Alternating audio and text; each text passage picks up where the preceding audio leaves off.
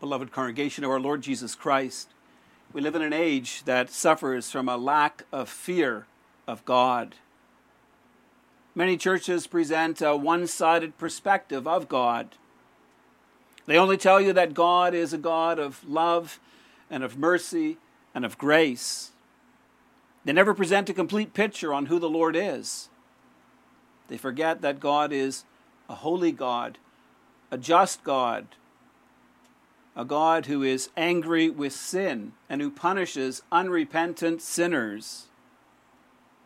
They neglect to mention the majesty of God, how he is so highly exalted above us. Instead, they bring God down to our level. You see this in how many Christians worship God. Worshipping God does not have priority in their lives. Some churches shut down over the summer months. People are too busy going to the cottage or occupied with other fun stuff with to bother coming together to glorify God. Many church services advertise a more casual atmosphere where you are invited to come as you are. The reading of the Bible and the preaching of the gospel are replaced with a more entertaining service. They make coming into the presence of God sound like the spiritual equivalent of visiting a favorite uncle. The Bible teaches us that the fear of the Lord is the beginning of wisdom. As parents, we know that fear needs to play a role in the lives of our children. We teach them not to be afraid of irrational fears, of things like monsters hiding under the bed but we do want them to fear, to show a healthy respect for things that could harm them. They should be afraid of touching a hot stove. They should be careful chasing a ball into a busy street. They need to avoid strangers who offer them candy and want to take them for a ride in their car. Understanding who God truly is and revering Him is essential to living a godly life. In our text, we see that Israel was afraid to come into the presence of God. And so the Lord reaches out to his people and shows them it's certainly possible for them to do so. In our Lord, in our text, the Lord details the service of the priests and the Levites, and of how through their ministry Israel was able to enjoy communion with him. It's because of this that he commanded them to support their ministry with their offerings and tithes. Living in the 21st century, we no longer have a priestly ministry that allows us access to God. Yet God has provided us with the ministry of reconciliation in Jesus Christ. And so we'll see how our text has a lot of relevance to our lives today. I preach to you God's word under the following theme God has given the ministry of reconciliation as a gift to his people to allow them to approach him without fear. We'll see God's gift of the ministry of reconciliation and the people's gift of supporting this ministry. Numbers 18 is all about the ministry of the priests and Levites. It's about their labors at the tabernacle on behalf of the people of Israel. Our text is set in a specific context. Korah and 250 other community leaders had challenged the priestly role of Aaron and his sons. They said that the whole congregation was holy, that anyone could serve as priest in Israel. They accused Aaron of exalting himself and his family above the rest of the people of Israel. The result was that a contest was held with Korah and his 250 men taking censers and offering incense before the Lord and Aaron his sons doing the same. In that contest, the Lord would choose who it was that would serve him. We know what happened. Fire came down from heaven and consumed the 250 men who were offering incense. The earth swallowed up the rebels who had challenged the leadership of Moses and Aaron. The bronze censers of the 250 men were hammered out as a covering for the altar, to be a reminder to the people of Israel so that no outsider who is not of the house of Aaron should draw near to burn incense before the Lord. The next day, when the people grumbled about Moses and Aaron, to Moses and Aaron about the men who had died, the Lord sent a plague on the congregation. It killed another 14,700 people. It was only stopped when Aaron offered incense on behalf of the congregation. The message was plain and direct. God had chosen Aaron and his sons to serve as priests. To confirm this message, the Lord commanded the leaders of each of the tribes to present their staffs to Moses, with their names inscribed on them. The staffs were left in front of the ark of the testimony overnight. Aaron's staff budded, it produced blossoms and bore ripe almonds. It was the Lord's way of confirming he had chosen Aaron's house to serve as priests before him. And so we see that the people experienced in a dramatic way what happens when you rebel against God. They were awestruck by God's holiness and power. God is not a tame God. He's not a God that you can stick in your back pocket as some kind of insurance policy. God is not to be messed about with. He is awesome in his holiness. It frightened the people. Being confronted with, mag- with the majesty and glory of God, they thought they were all going to die. And so Numbers 17 ended with the people lamenting, We will die. We are lost. We're all lost. Are we all going to die? It's important that we pause for a moment at this point, beloved. Do we know God as majestic and holy? Do we recognize that as sinful people we have no right to come in the presence of God in and of ourselves? Many years ago, Jonathan Edwards wrote a famous sermon titled Sinners in the Hands of an Angry God. Edwards was speaking in an evangelistic context. His sermon was directed against people who had wandered and strayed and rebelled against God. In simple terms, he told them that unless they repented, they would suffer God's judgment. They would go to hell. Not a popular message today, but it's the biblical truth. God is angry with our sins. Unless we repent, God will hold our sins against us. He will bring his just judgment upon us. Brothers and sisters, if there is specific sin in your life which clings to you, from which you have not repented, you need to do so. God will hold those sins against you. His judgment rests on you. God requires that payment must be made for them. We cannot enjoy fellowship with God unless our sins are paid for. It's so easy for us to presume on the grace of the Lord, to think I'm a Christian, all's a okay with my life. Is it really? giving intellectual consent to the truths of the gospel does not make you a Christian. In Matthew 7:21 Jesus said, "Not everyone who says to me, Lord, Lord, will enter the kingdom of heaven, but the one who does the will of my Father in heaven."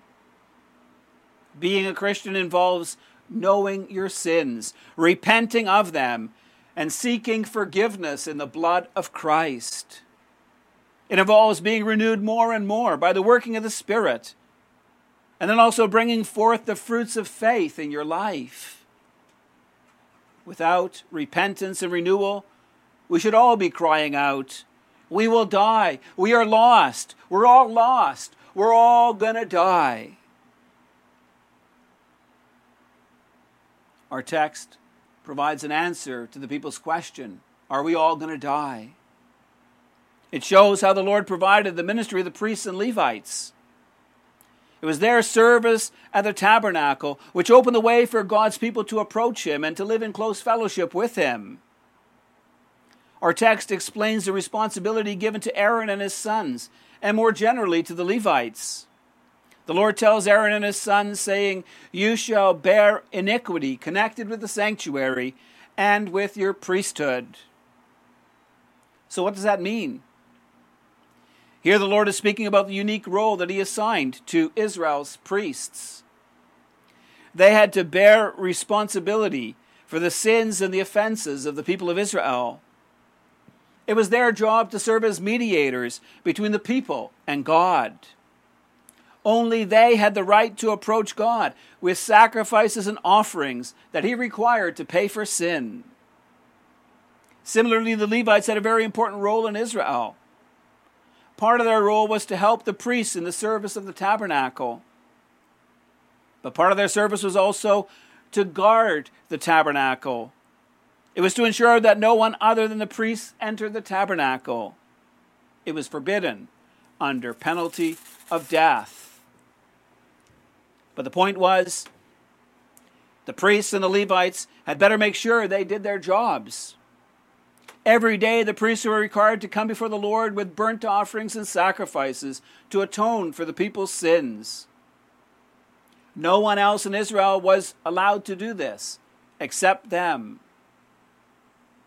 But if they did not fulfill their God given responsibility, there was no way for God to live in unity with his people. There was no way that his blessing would rest on them.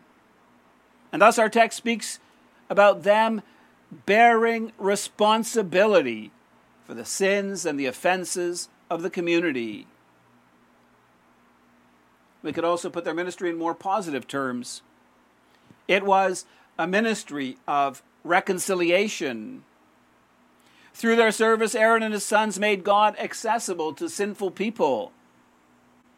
By offering the required sacrifices and offerings, God's anger was turned away from his people's sins. Instead, God received his people into communion with him. It's through the work of the priests and Levites that God's people could come before him and worship. It's through their work that God's favor and his blessings were bestowed on his people. That's why in verse 6 of our text, the work of the Levites is spoken of as God's gift. And why in verse 7, the work of the priests is spoken of as God's gift. The Lord gave these office bearers to his people Israel to serve in the ministry of reconciliation it's a clear sign of God's grace to his people. It made clear God's desire to continue to have fellowship with them. God himself provided the means to make it possible. He provides a ministry through which his people's sins could be paid, through which they can be reconciled to him. It's through the service of the priests and Levites that God would bless his people richly. The service of the priests and Levites points forward to the ministry of our Savior, Jesus Christ. He is our great high priest. His ministry, too, is God's gracious gift to us. God sent His own Son into this world to serve as a sin offering on our behalf. Jesus voluntarily walked the pathway of suffering to atone for our sins. On the cross, he humbled himself to the very deepest shame and the anguish of hell. He bore our sins to turn God's wrath away from us, so that through repentance and faith in Christ's redeeming work, God might accept us as his children and heirs. The question is how does God communicate Christ's glorious work of redeeming us from our sins and restoring us to his favor? Well, also in the Christian church, God has appointed men to serve him. Paul talks in 2 Corinthians 5 about how God entrusted him and his fellow workers with the ministry of reconciliation. Paul explains what this ministry was. He says that in Christ, God was reconciling the world to himself, not counting their trespasses against them and entrusting to us the message of reconciliation.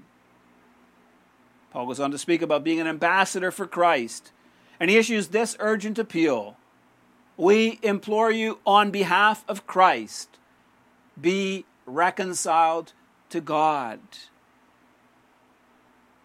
In Ephesians 4, Paul goes on to speak about how God gave office bearers as a gift to his church.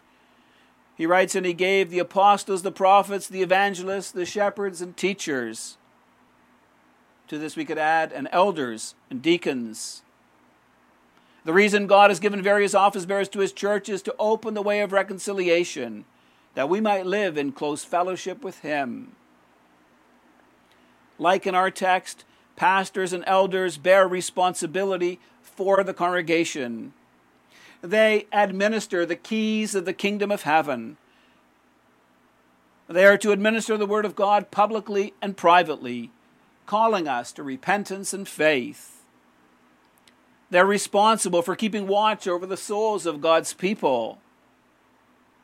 The deacons are to show forth the love of Christ, so that no one may live uncomforted under the pressures of sickness, loneliness, or poverty. The goal is that we may truly know God, that we may approach Him without fear. It is that we might live in close communion with Him in our daily lives. Brings us to our second point, and it will consider the people's gift of supporting this ministry. We've seen the responsibility of the priests and Levites in service in the service in the ministry of reconciliation. Their task was to make it possible for the people to approach God in worship without fear, to reconcile them with the Lord in covenant fellowship. But for them to do this, they needed to be supported by the gifts of the people. Thus, the remainder of our text specifies the gifts the people were required to provide for the ministry of reconciliation. When Israel came into the promised land, each of the tribes was allotted their own inheritance. Yet the tribe of Levi was not given a share in the land.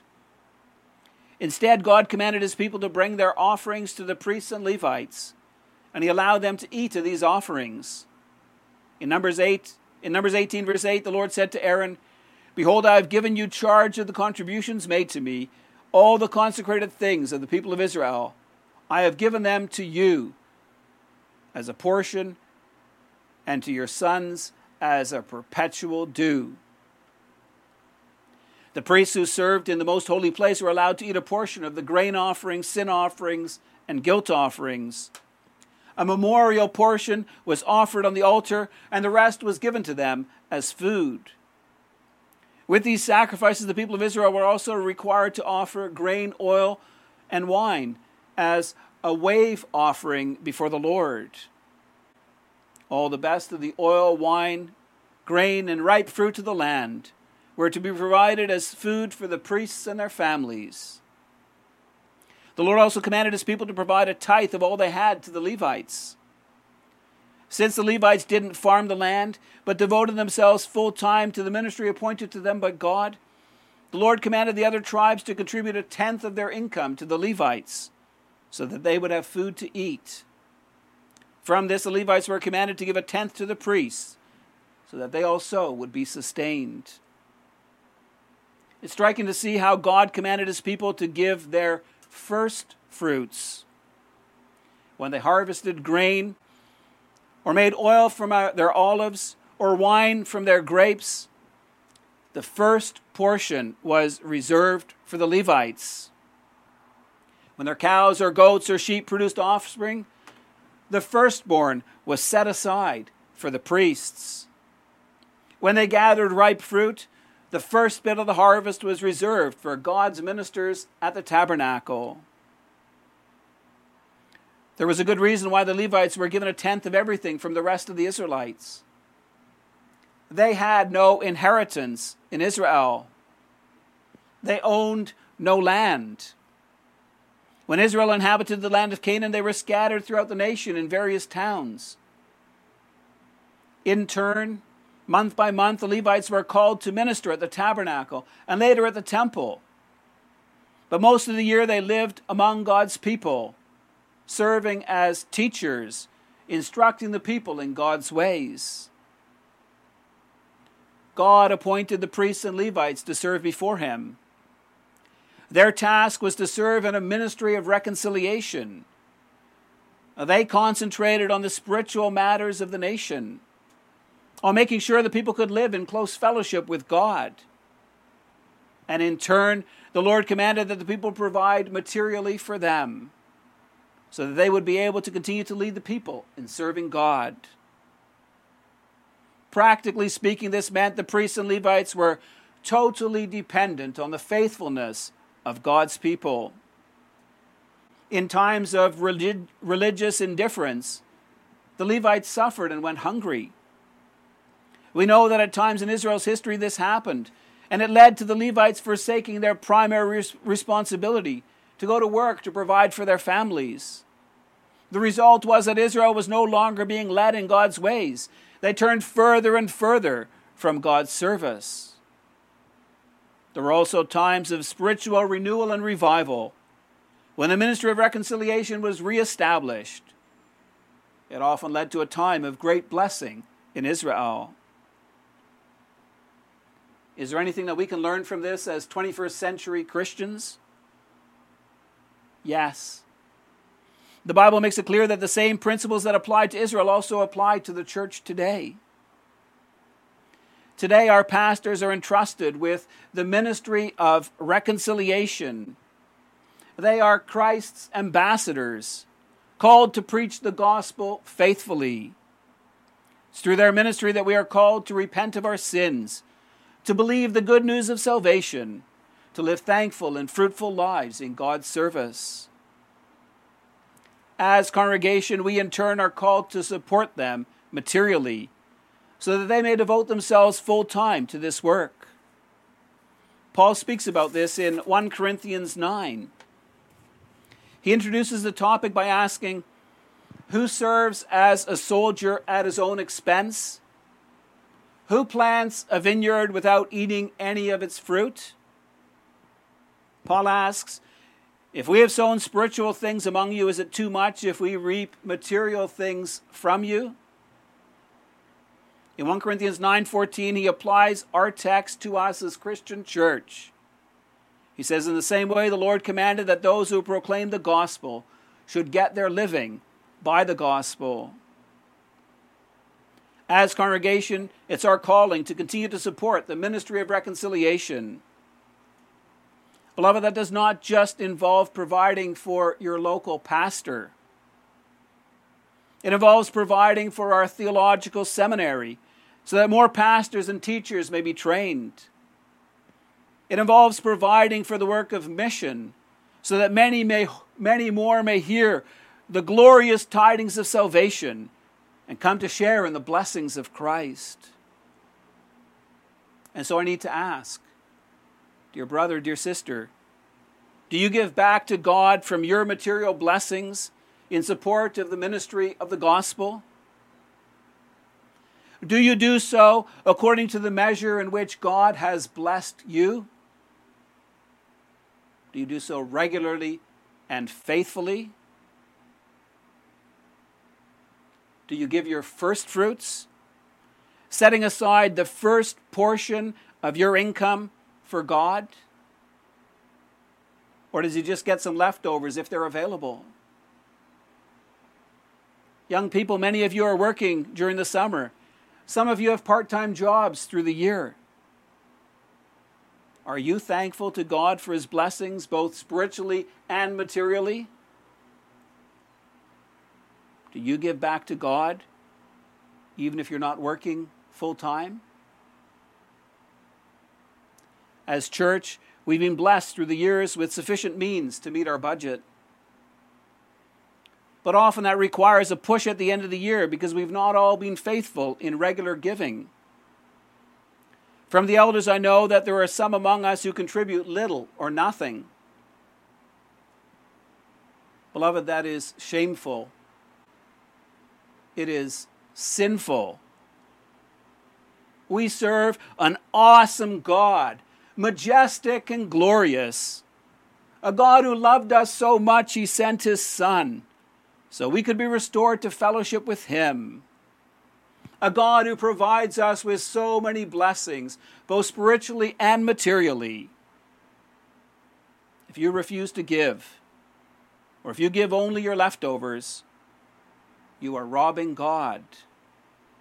You are showing forth a deep lack of gratitude for His blessings. Beloved, in the Christian church today, there appears to be a lack of the fear of the Lord.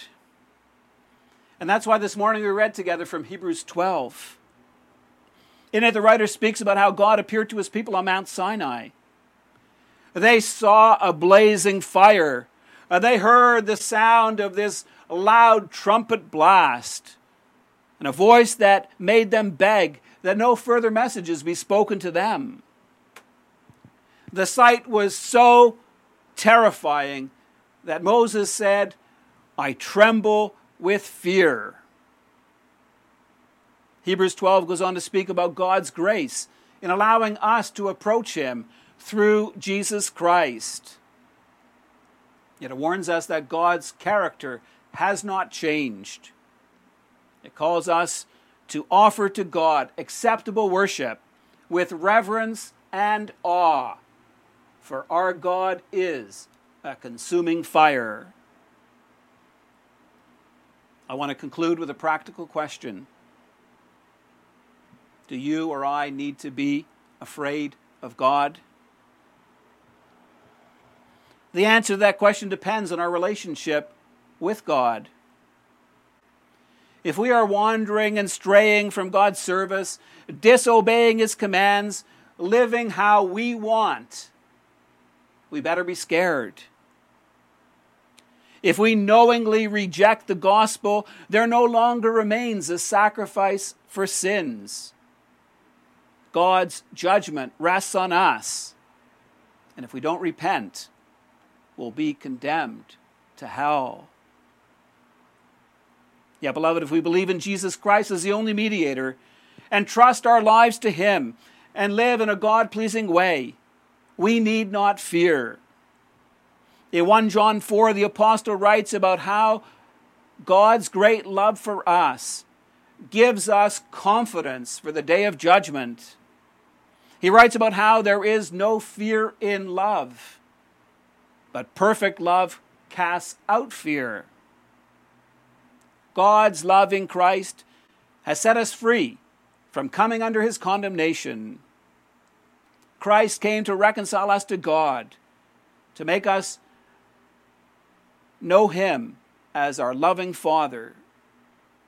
In Christ, we may experience God's love and we may live under His blessing. Amen.